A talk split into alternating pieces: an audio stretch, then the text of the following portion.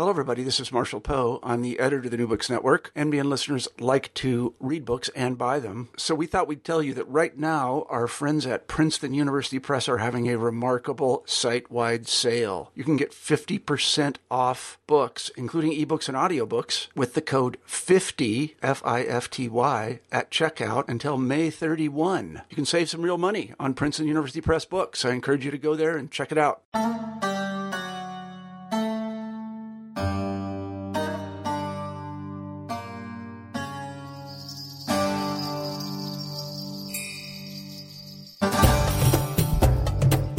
Welcome back to New Books in Islamic Studies. Thanks again for joining us. I'm your host, Christian Peterson. Today I have the pleasure of speaking with Sean Anthony about his wonderful new book, Crucifixion and Death as Spectacle, Umayyad Crucifixion and Its Late Antique Context, which was published by the American Oriental Society in twenty fourteen. Crucifixion is one of the most widely envisioned symbols in history, so much so that for a contemporary reader, the notion almost immediately plants an image of Jesus on the cross.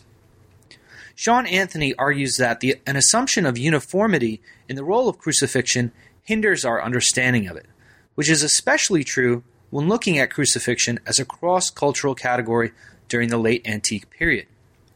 In this new book, crucifixion is examined in the early Muslim context, but placed within broader social and political tactics of late antiquity. Extreme death techniques, especially in the disciplining of religious deviance, were most often public spectacles of ritualized violence used to legitimize political leaders. Umayyad leadership used crucifixion as an ideological tool to reinforce their own political legitimacy. Anthony demonstrates how this all plays out in the cases of Abdallah ibn Zubayr and Zayd ibn Ali. The study of crucifixion also enables us to examine the rich ways that Muslims remembered and accounted for their own personal histories. In our conversation, we discussed the relationship between early Islam and late antique societies, crucifixion in the Zoroastrian setting, the treatment of the dead Muslim body, crucifixion in the Quran and Hadith, the public-private spheres of the body, deciphering historical sources, religious deviance, and the ironic fate of the conquered Umayyads. It was a real pleasure to speak with Sean, and I hope you enjoy our conversation. Thanks again for listening to New Books in Islamic Studies. Welcome again to New Books in Islamic Studies. Today I'm I'm very excited that I'm speaking with the, the wonderful, brilliant Sean Anthony about his wonderful new book, Crucifixion and Death as Spectacle, Umayyad Crucifixion in Its Late Antique Context. Thanks for making some time to talk to me. How are you? I'm doing good. It's a pleasure to be with you. Um, now, this this is a really interesting book. Uh, it's it's something people, I, I think, generally don't think of, uh, this idea of crucifixion in the Islamic context. But uh, once you start to look at the material, it's kind of all over the place. So I, I really enjoyed reading it, and I think you're you're doing some really interesting stuff. Um, before we get into the, the content, um, I was hoping you could uh, help us understand kind of your interest in Islamic studies, kind of where where you got started, what brought you to the study of Islam, perhaps people that have been influential in either uh, kind of the, the way you approach texts or things like this. Uh, I, I guess the way that I got interested in it is kind of goes back to co- college experience. You know, it, it's one of those things where uh, when I was undergrad, I decided to Uh, do something different and do a study abroad. And when I was, I think I was, I was nineteen years old, and I went to live in Cairo for six months and take some classes on the Middle East there. I had never left the country before in my life, and it was, for me, it was it just exploded my brain. Right, it was something that I had wasn't really ready for, and it just it just totally. Uh, pulled me in. It captured my imagination. Uh, while I was there in Cairo, I ended up traveling to Israel, Palestine for two weeks in the middle of my semester there. And then when I was finishing uh, with my semester, uh, I decided to go with some friends. We traveled from Cairo up through Jordan, up through Syria, and then all the way uh, through Istanbul. And like I said, for a person that would, I'm originally from Ohio, from just basically the backwoods and farm country in Ohio. It, it was just beyond anything that I could possibly imagine up to that point. And after experiencing all of that and uh, meeting the people and being so uh, kind of enamored with the region and fascinated by everything that I saw there, I, I was hooked. So that's what really got me started. Um, problem is that most of my study was in religious studies and theology. And so once I decided that I wanted to study this stuff, uh, I didn't really have the language skills or really even a deep enough background to go directly into a PhD program. So I decided to get a, an M A, and uh, I decided to do my master's in Cairo because it kind of caught me, uh, caught my imagination so uh, so profoundly. And I decided to go to the American University in Cairo, where I got my M A in Middle East Studies, did all my Arabic, did a lot more traveling. Uh, it's so cheap to travel once you're actually inside the region. And uh, yeah, and so I've just been doing this stuff ever since. And then, so you did your uh, your PhD at the University of Chicago, and this this book, you talk a little bit about how this book emerged kind of from your your graduate experience, or kind of at least set the seed for it, perhaps. Can you tell us a little bit about uh, you know these how these thoughts about this topic began to to emerge? Yeah, it, it kind of it's a bit of uh, a coincidence. Um, My advisor, Wadad al-Qadi, had this great class uh, class on the sources, which is called on the classical sources. What it really was about is uh, it was about exploring all the different biographical dictionaries of uh, the Arab Islamic tradition. Uh, just to explain real fast what that means is one of the main genres of historical writing for uh, Muslim historians, particularly those that are writing Arabic, are to write gigantic biographical compendia. That is, you instead of organizing history according to the year in which events happen, you or you order it according to either generations or according to uh, genealogies or, uh, or according to alphabetical order of a name or whatever. And uh, she ended up assigning me a uh, rather curious book by a North African scholar by the name of Abu Arab Tamimi. And it was called uh, Kitab al-Mahan, or the Book of Tribulations. And this biographical dictionary was essentially organized according to all the bad things that happened to pious people in the past. And so it was kind of a, a list of all the people that died at this battle, a list of all the people that were persecuted by this or that gov- uh, governor, those guys that died in prison, and then, of course, those guys who were crucified, et cetera, et cetera, et cetera. And it really led me to start to ask just some basic questions because I was surprised about a lot of the content that I found in there. Uh, one of the first ones that I asked and kind of I you know, addressed in an article eventually was, um, well, what's it mean to go to a prison? What do their prisons look like, right? Uh, what is it? What? Where do prisons take place? One thing I noticed is that people are often imprisoned within people's homes or within like a... Uh, a dried out well or like a, a cave or something like that. Like, what's up with that? And, and uh, that kind of data wasn't really collected or, or looked at. And then I guess the real seeds of the project that we're talking about today began to germinate when I started collecting these uh, strange passages where people were, were crucified. And I, I just I said, what does that mean that they were crucified? Um, what does it mean in, in this context to be Uh, crucified? Usually, like most people, when I think about uh, crucifixion, I strongly associate with the iconography of Christian art, you know, the basic Christ on the cross. And uh, I began wondering, if, does it mean that type of crucifixion? If it doesn't mean that type of crucifixion, uh, what type of crucifixion is it? And, and all that other type of stuff. And so those that's kind of the the or, origination of this project. Um, And started looking at that book's gall- gallery of tribulations that were suffered by all these righteous and, and hapless, uh, hapless few that ended up making this uh, this interesting historical collection. Yeah, I think that's one of the things that, that makes this book really interesting is uh, this kind of questioning of our contemporary normative categories and, and exactly uh, what are these things, and assuming that perhaps we're talking about the same thing, where you really demonstrate in the book that we're that we're not. Um, uh, there's one other kind of uh, kind of larger question I want to ask you. Um, because uh, you bring a uh, kind of a unique linguistic skill set to your work, um, not one that's uh, you know unheard of, but um, one of the other things that I think is uh, special about this book is you you really place this within this larger uh, late antique context. And I, I'm wondering if you can kind of just uh, tell us your thoughts about what do what do we gain when we look at Islam from this kind of broader uh, social historical context? What what what perhaps are people missing if they don't take these into account? And you know, you have the language skills to do this. Not everyone does, but uh, you know, I hope others will continue to do these kind of studies. Well, I think historically there's been.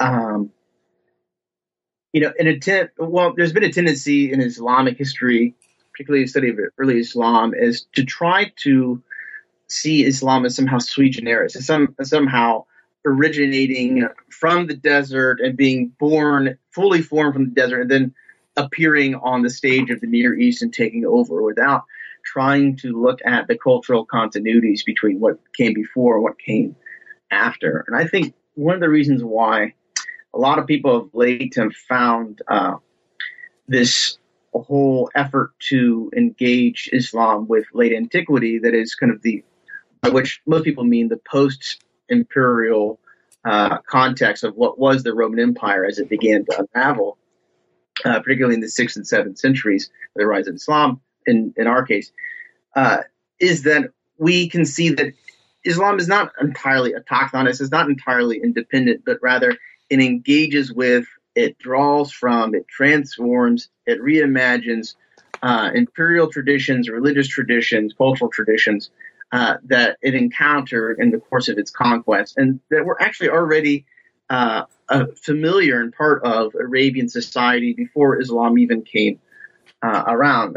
The simple way that I always uh, tell my students is there you find this dynamic in which Um, not only did the Islamic conquest transform the Near East and, and North Africa, uh, but also uh, Islam itself was transformed by its own conquest, by the peoples and the cultures that it encountered.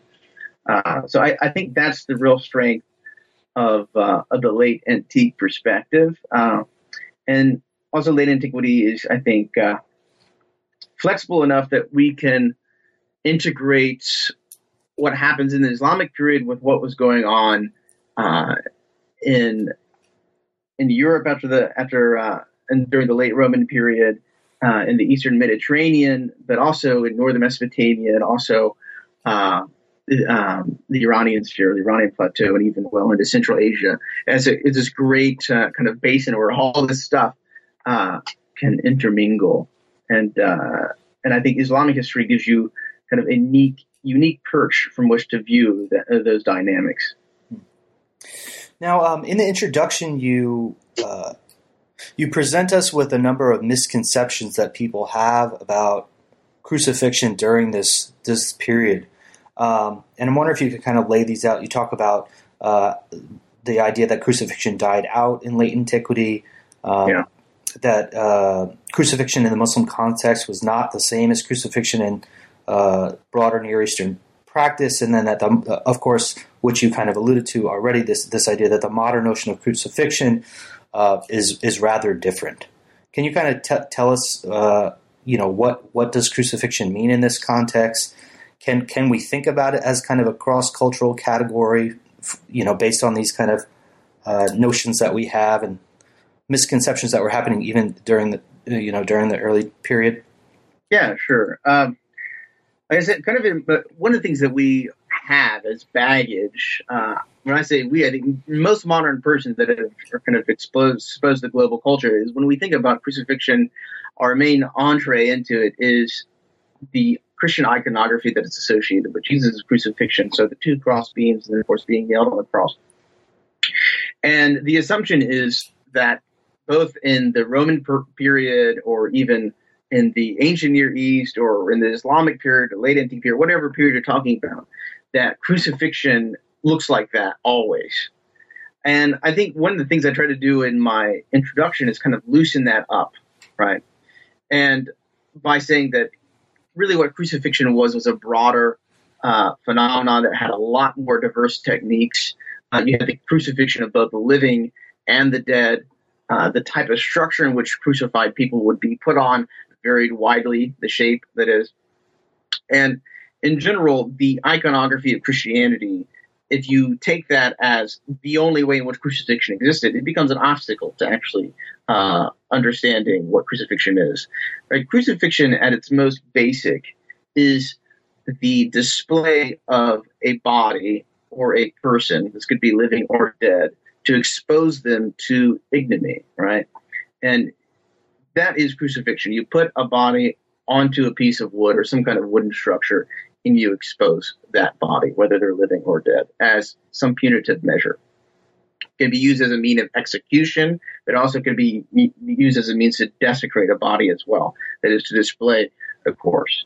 In another perspective, and I think this is something that's that you encounter even on the History Channel type stuff, um, is that uh, crucifixion was uh, something that was purely, uh, when we're looking at the Roman context, it is that crucifixion was merely a pre-Christian uh, Roman antique practice. And that once Constantine the Great in the fourth century uh, began this process of the Christianization of the Roman Empire, Uh, you, there's this watershed moment where all of a sudden crucifixion is banned, because crucifixion can no, no longer be a uh, a means for the state to uh, to execute criminals or to display bodies for for ignominy or whatever. Uh, it's now a symbol of Christian iconography, but that's actually fundamentally not true. Practice of crucifixion does change after Constantine, and uh, the way that it's seen does change. But it is continued all the way up to the Islamic period and even beyond on the Eastern Roman side, that is the uh, the Byzantine side. And even we do have some examples of it happening in Europe as well. I think, though, in Latin Europe, it's a bit uh, it's a bit uh, more difficult to find examples. And so the, the other kind of after that, the question is, if you have crucifixion appearing in the Islamic period, um, there's two responses. And one is to say, like, well, did is there a reappearance of crucifixion, whereas uh, it was abolished by Constantine before? The, do uh, does the Islamic Empire revive it? And one of the things that my book tries to show is that no, there's no revival, but rather there's a continuity. That crucifixion is being practiced, at least we have pretty good evidence being practiced by, by the Byzantines or the East Romans, all the way up to the Islamic conquest uh, in the seventh century. And then also what I try to add to that perspective as well is the use of crucifixion by the Sassanid or the Persian Empire uh, in the East, again, all the way up to the period of the Islamic conquest. And that just one, one more point to that.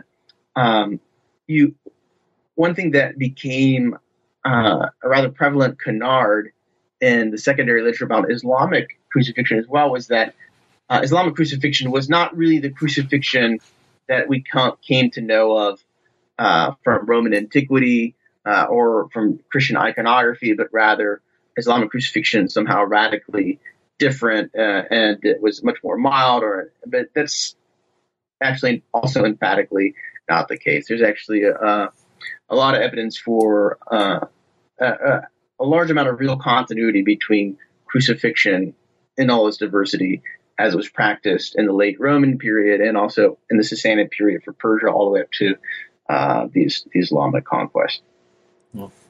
Yeah, and you do this very well in the book. And about, by the time I got to uh, the chapters on the Islamic period, I really uh, the, the whole kind of general notion you have about cru- crucifixion really is gone in your mind when you're reading the very, very interesting materials.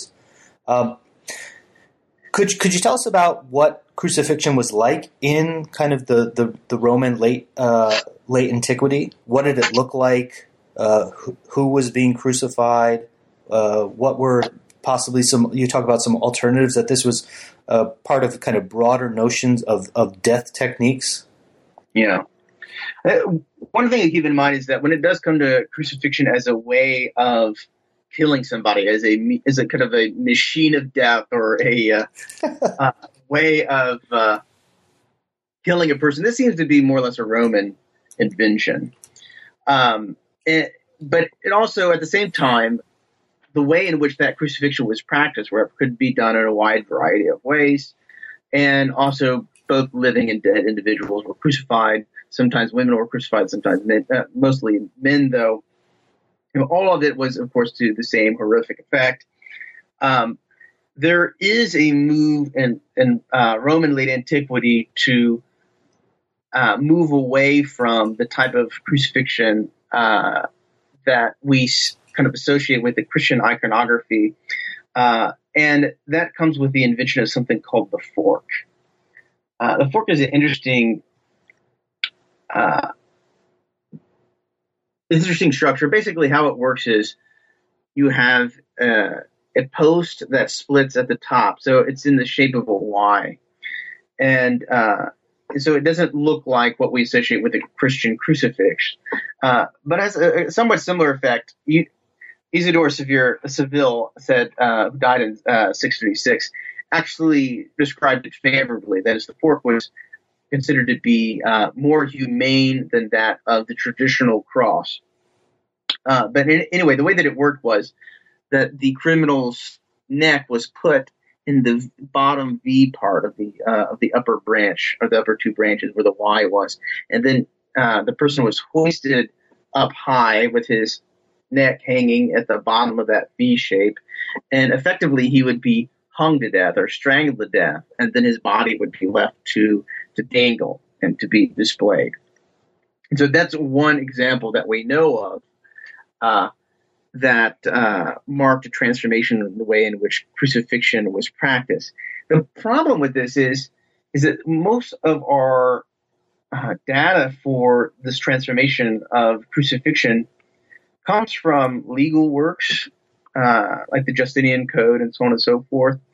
And the way in which crucifixion is referred to remains essentially the same in the vernacular. So whether or not this transformation was more theoretical than actual, or whether or not crucifixion in its more ghastly versions or totally disappeared, is really difficult to gauge. Um, it is notable, though, that we, we do have some depictions of the uh, of the Forca method of crucifixion uh, in Byzantine illuminated manuscripts, and also as well in some examples of of art that come from the from late antique period, where we see the cruci- the the, uh, the Forca or the fork being used uh, rather than the cross. So that that is significant that, that it, we do see it appearing. Uh, but for example, when the Syriac historians are talking about Uh, the Romans crucifying, say, Jews and Samaritans revolting in Palestine, or um, pagans uh, in, in Mesopotamia, uh, it doesn't register in their vernacular. That is, they they call old Roman crucifixion and, and Jesus uh, Christ-style crucifixion, they use the same sort of language, the same words to describe these crucifixions. Uh, and so if there is a change in the practices, it doesn't register in the vernacular.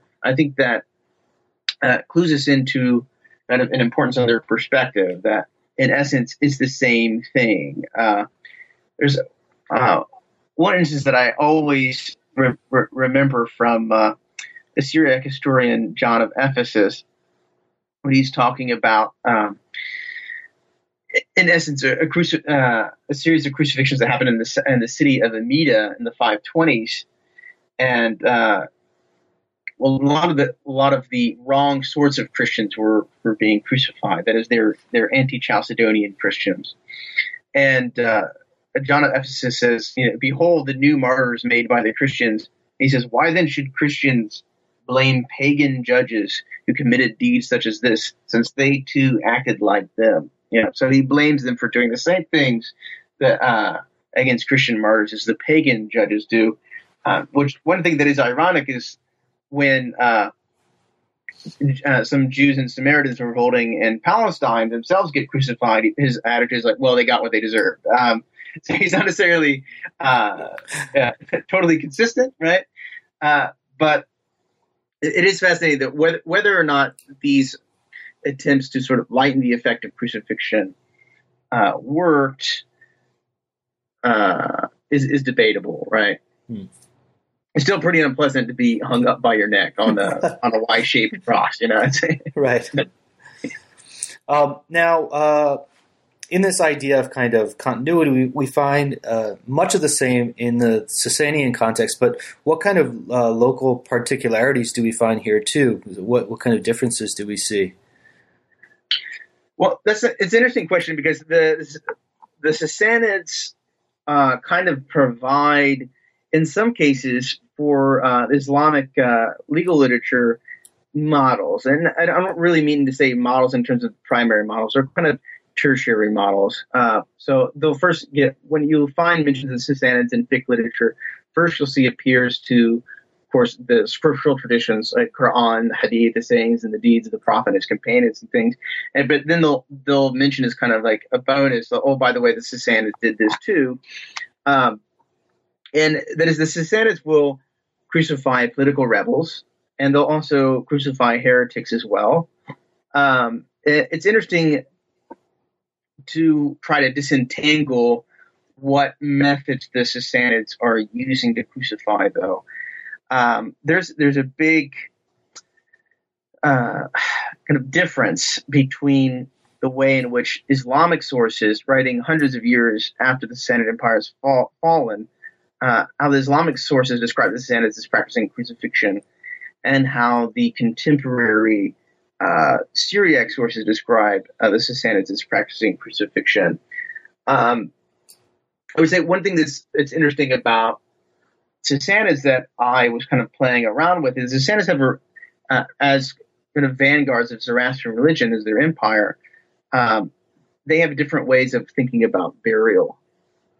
And one of the things I, I try to experiment with thinking is, Uh, usually if we have crucifixions in the Syriac accounts, we either have uh, rebels that are crucified, or we have uh, Zoroastrian apostates to Christianity.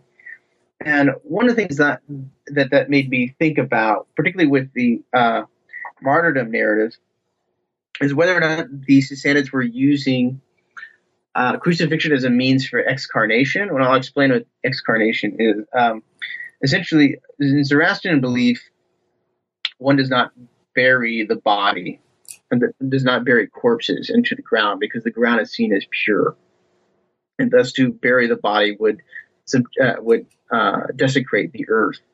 And for that reason, bodies are exposed to scavengers, be they kites, vultures, less ideally dogs, and which the human remains are are consumed that way.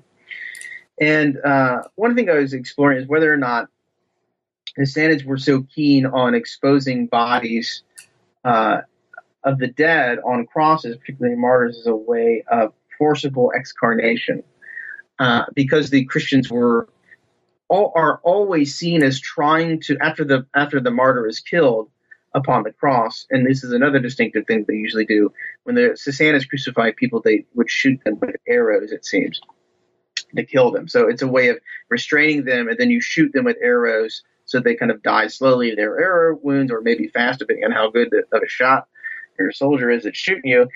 Um, and then they leave them on the cross for several days. Uh, and the Christians are always trying to steal the body so they can bury the body.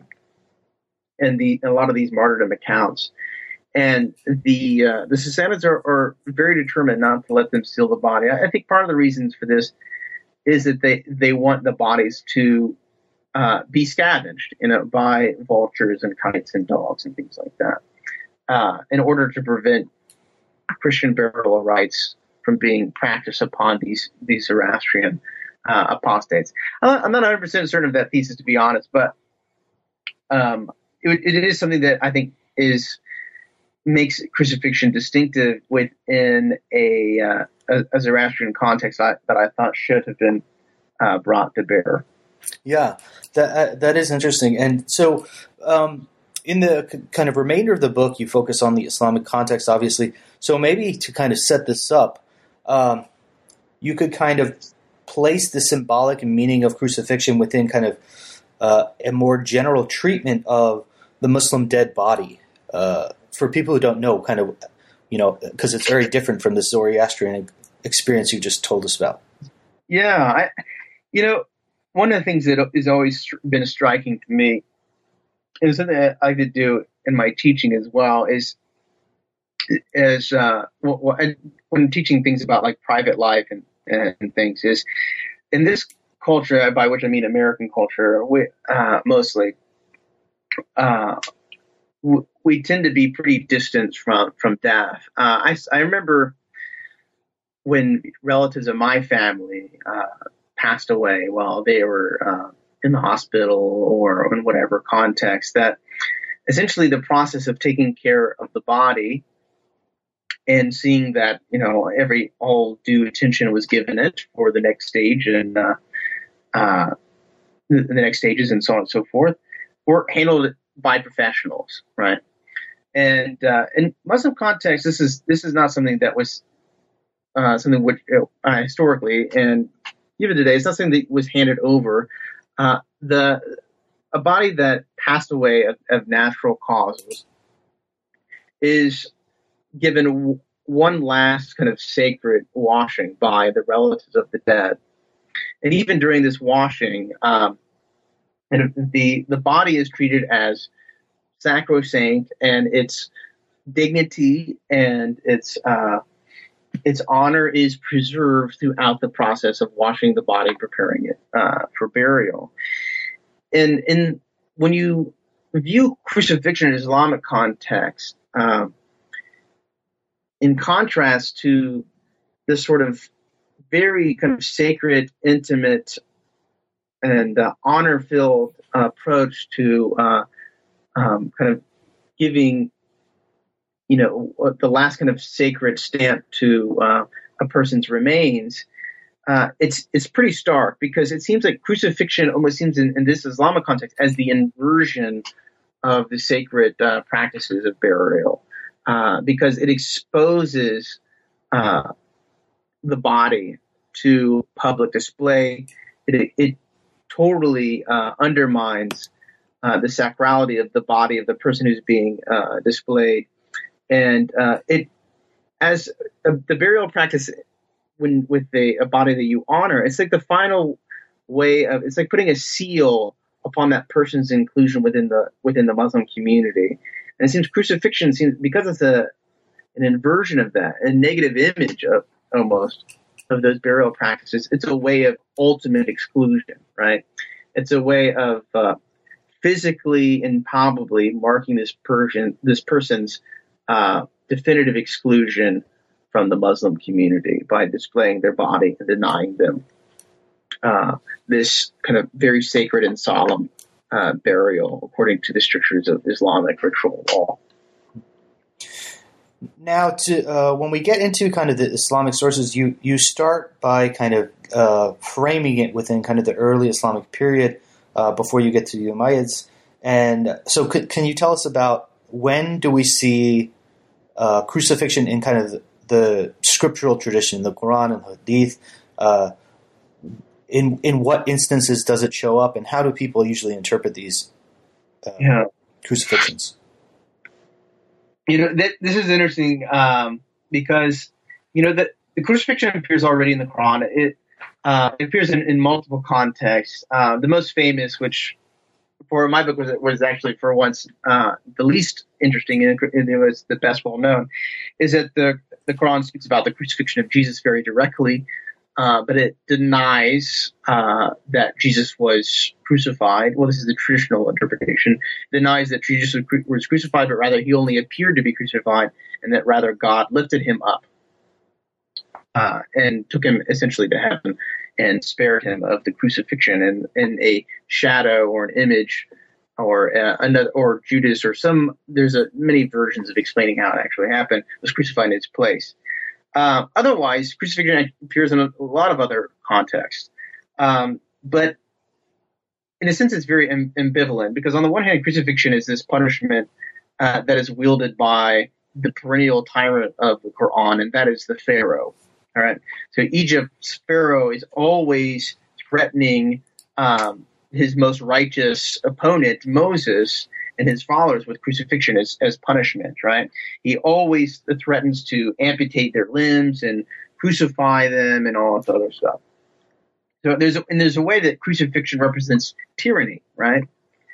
On the other hand, though, the Quran also reserves crucifixion alongside the amputation of a person's limbs from opposite ends and exile as kind of this just punishment for um, the verse basically says for those who wage war against God and his messenger and spread corruption in the land. So in many ways, so although the Pharaoh wields the punishment with caprice and injustice and crucifixion marks out the Pharaoh's tyranny, um, crucifixion doesn't also totally fall outside uh, the moral horizons of the Quran. You know, in a way, the Quran sees that uh, crucifixion can be just, can be just, right? One can be crucified and crucified justly, yet only the cause has to be just. You have to be a certain type of bad person, uh, guilty of a certain crime.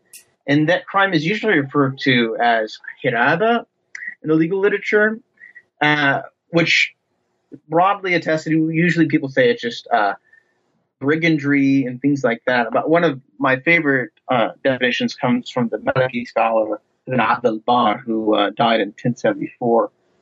And he basically says that hiraba is separating from the community and splintering the authority of the Muslims and imposing legitimate political authority. So really we're talking about uh, rebellion, brigandry. Uh, many modern Muslim scholars will apply this to, to terrorists and, and things like that as well. But hiraba is, is really just absolutely invidious, dangerous, and violent uh, threat to the social order that leads to bloodshed, chaos, et cetera. Um, one of the things that's fascinating as well, though, is that uh, we see crucifixion appearing in uh, our other sources, uh, other kind of sources, sacred scripture, the Hadith, uh, representing Muhammad's uh, sayings and his deeds, and also the sayings and deeds of his closest companion. Uh, but it's really rare, and a lot of the traditions that appear in which uh, people are crucified don't tend to be the, the strongest and the uh, the most revered in the Islamic tradition uh, in terms of their their veracity. Uh, they tend to be somewhat apocryphal. Uh, they're not all of them, but but many of them do. Uh, the ones that are the most popular in terms of stories actually appear in Sirah literature, in which uh, some of Muhammad's followers are crucified in the course of their martyrdom.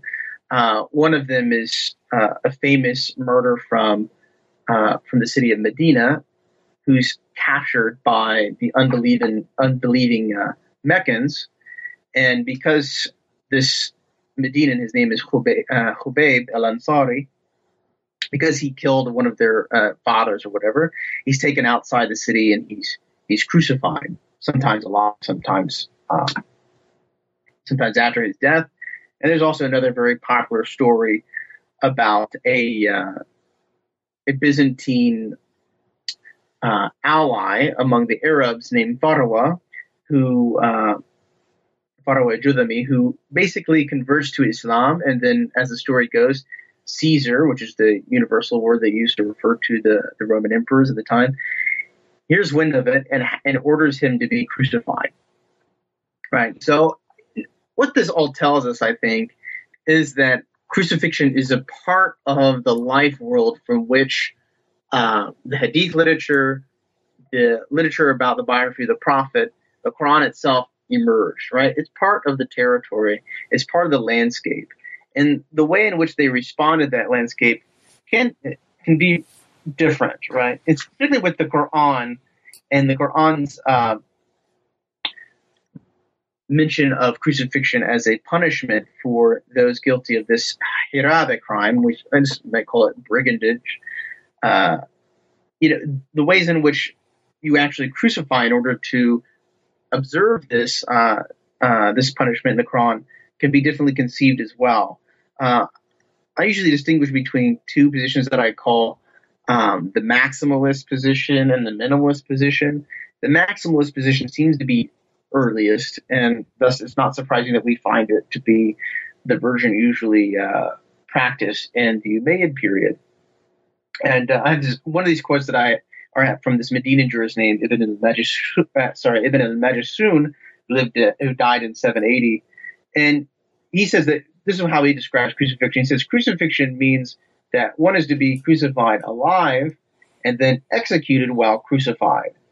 Uh, neither the crucified man's kinsman nor any other should be permitted to remove him from his cross until he rots, right? And the dogs feast on his flesh. Now, that's the kind of the maximalist argument. And then later on, you get really strong reactions against this type of crucifixion um, as being just way over the line. And the person that really establishes uh, the objection to this is the famous jurist Shafi'i, who died in eight twenty. And what he says is that uh, because uh, the prophet said that uh, that God ordained excellence for his followers in all things, if one must kill, one has to do it in a good manner. That is, one has to do it in a way that is not uh, absolutely cruel. And so in, in his minimalist position, he saw crucifixion as something that could only be practiced on a dead body. That is, if someone uh, is executed, you can display his body, uh, but only for a few days. And then the body has to be returned to his uh, kinsman for uh, for treatment. Uh, sorry, for or for burial and things like that. Um, and so you, you have this interesting way in which crucifixion is imagined, even in diverse ways within the legal literature, within the early biographical literature about Muhammad, within the Quran itself. Uh, it, it's a it's a fascinating uh, uh, portrait to disentangle and, and to look at it, all, all its complexity. Mm. Now, uh, one of the kind of main arguments you're making here is that crucifixion during the Umayyad period is uh, it's a it's a political tool. It's a it's a ritualized form of violence that used f- for strategic kind of ideological ends. So um, can can you kind of explain what, uh, within this context, what crucifixion communicated to the living, right? Since that's mainly its its ideological purpose. Mm-hmm. Yeah. I, you know, I said, like you said, it kind of uh, the way I said it, for, I think it's this public, it's ritualized form of violence. And there's this amorphous array of symbols that is tr- that it tries to conjure up. I, and in, I think in the first instance, like you said, it's a way in which the Umayyad polity uses to legitimize uh, its power uh, by displaying its power. By the sheer fact that the Umayyads are able to do this in a way is showing that uh, their power is legitimate, right? Um, and one of the things that are key about their ability to wield crucifixion against their enemies is it is able to draw upon uh, Quranic language and Quranic symbolism, right? And also, it's a it's a way of um, humiliating their their rivals or rebels to such an extent that um, it creates a very physical manifestation of Uh, God not supporting and thus rejecting kind of the rebellion there's uh, that they put down or whatever. The Caliph Hisham has this really short phrase in Arabic that he uses to kind of uh, describe the way in which um, the rebel Zayd ibn Ali was published, uh, published uh, punished. Um, And what he calls it is the irrefutable proof of punishment, al-hujja fil aquba.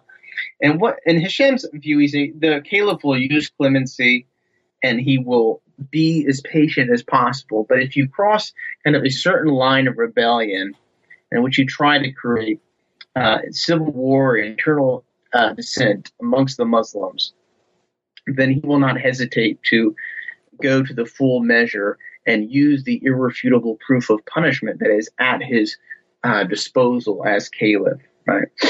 Uh, and I think that's one of the key things, right? Because when the state is using crucifixion, it's it's trespassing on both public and private sphere, spheres because it it absolutely subjugates uh, the private body by exposing it to the public sphere, right? And by exposing the privacy of the body to the public sphere, it's, it's totally and absolutely uh, denigrated, all right?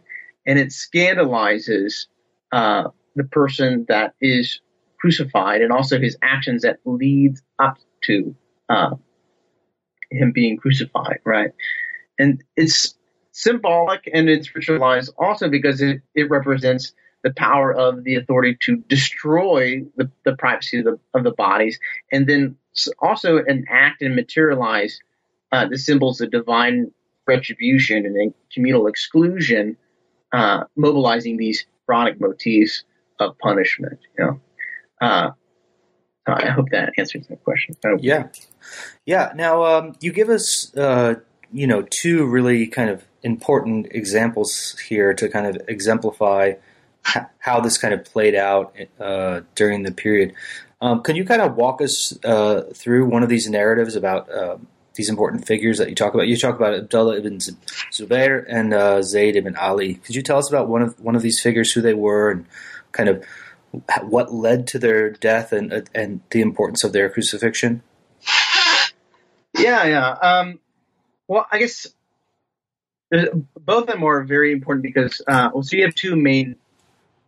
Well, yeah, many people that rebel against the Umayyads that are very important, but uh, two very prominent ones are, are crucified.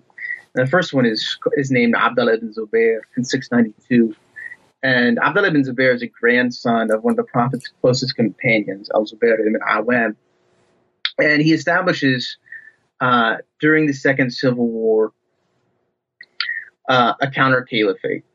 And he he almost takes over the entire Islamic polity himself, and is almost able to depose um, the dynasty that had control of the Islamic polity up until the Second Civil War, the Umayyad Caliphate. Um, and one of the things that he does is he establishes himself in this, the holy city of Mecca, where the Kaaba is located, and of course where the where the Hajj has to take place, and so on and so forth. And by the time that the Umayyads had regained power and were marching against Mecca in order to retake it, and to finally put uh, Abdullah ibn Zubayr's uh, ambitions for political power to an end, uh, his body is notably uh, crucified. He's crucified not alive, however, but he's crucified after he's dead. Uh, they find his body on the battlefield after Uh, Mecca is sieged. Uh, and so, in essence, one of the problems with the actual uh, defeat of Abdullah ibn Zubayr, one of the reasons why it took so long was that he established himself within the sacred precincts of Mecca. And according to both pre-Islamic and Islamic uh, uh, ritual law associated with Mecca, blood should not be shed within the precincts of Mecca. It's a haram. Right. It's a sacred space.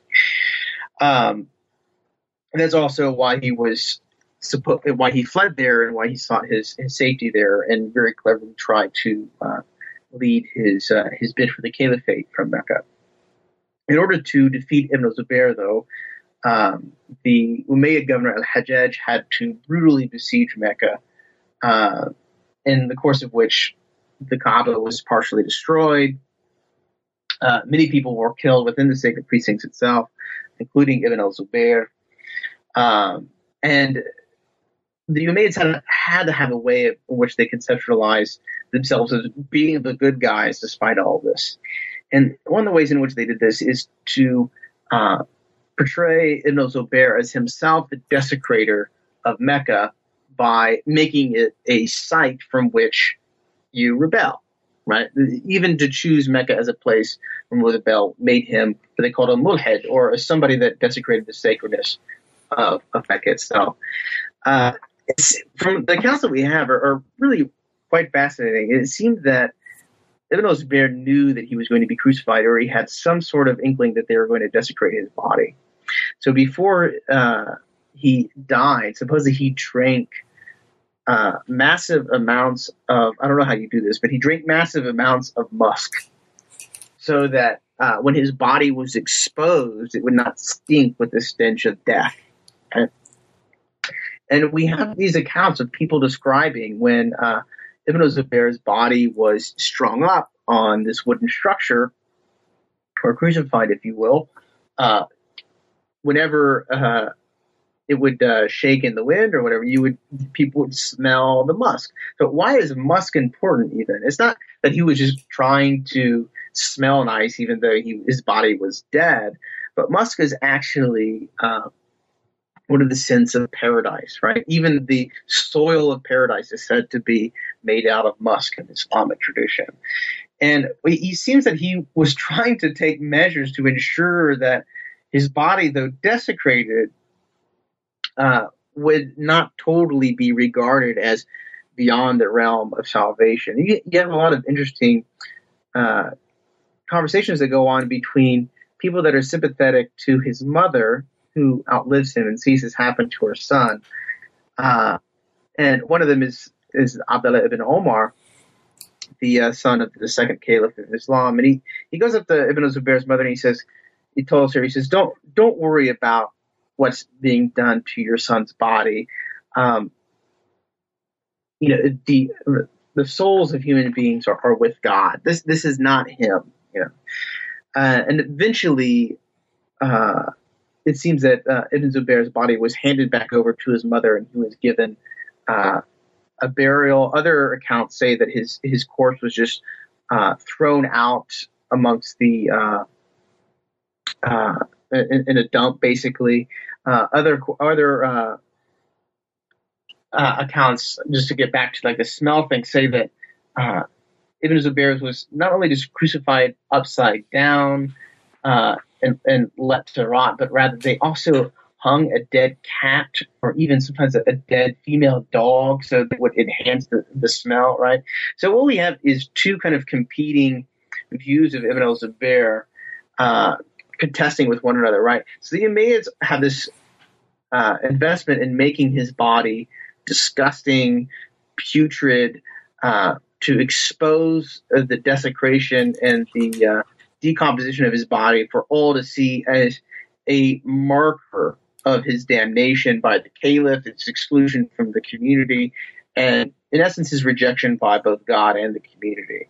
And then we also have these other narratives of those who were sympathetic with him, his relatives, uh, he himself, trying to um, you know, take measures to uh, mitigate the symbolism of crucifixion. And and that, I guess, brings me to another point that makes these accounts so interesting, is that um, our historical accounts rarely embrace the uh, the Umayyad propagandistic perspective on the crucifixion of these people uh, without uh, uh, kind of taking it back a notch.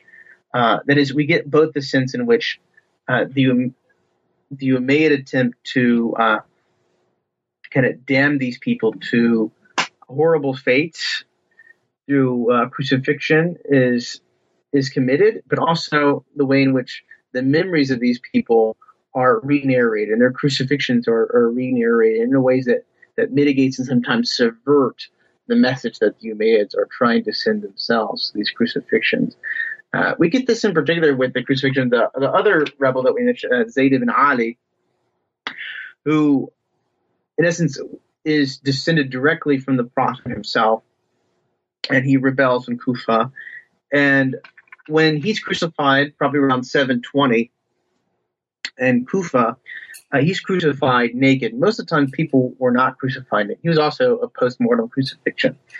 Um, most people were not crucified naked as far as I could tell. A lot of times they, they speak of people being crucified with breeches on, so like short, short kind of long underwear, Uh, so that their private parts were not exposed.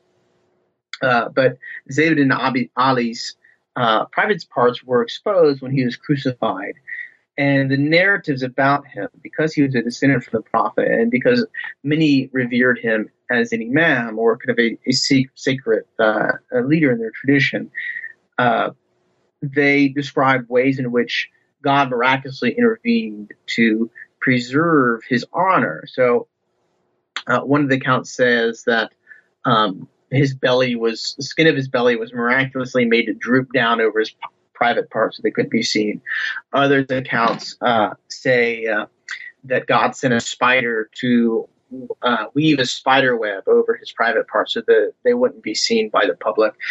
Uh, there's this one that's very uh, involved dream that a woman reports having, of having a vision of these heavenly ladies coming down from heaven and wrapping him in this uh, green silk cloth so that uh, his his uh, nakedness is not exposed. And eventually it's, re- it's revealed that one of these heaven- heavenly ladies is the daughter of the prophet, and uh, uh, Fatima herself, from whom Zayd ibn Ali is himself descended.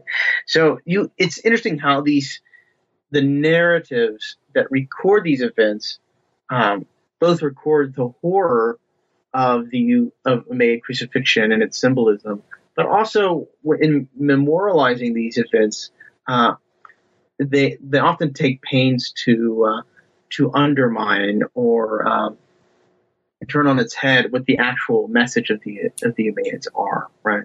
What, what the actual message the Umayyads are trying to communicate with the crucif- with these crucifixions.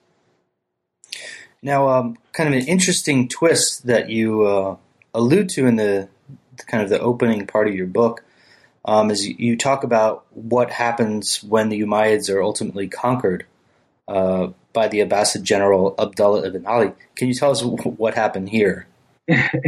Well, and this is something that really fascinated me because um, it even appears in a Jewish apocalypse of the period uh, called The Secrets of Rabbi Shimon Bar Yohai, in which uh, this the first Ishmaelite dynasty, or that is the first Arab dynasty, uh, appears in this apocalyptic text as uh, as foreordained to be crucified. This is that this dynasty's sons will be crucified from the tree.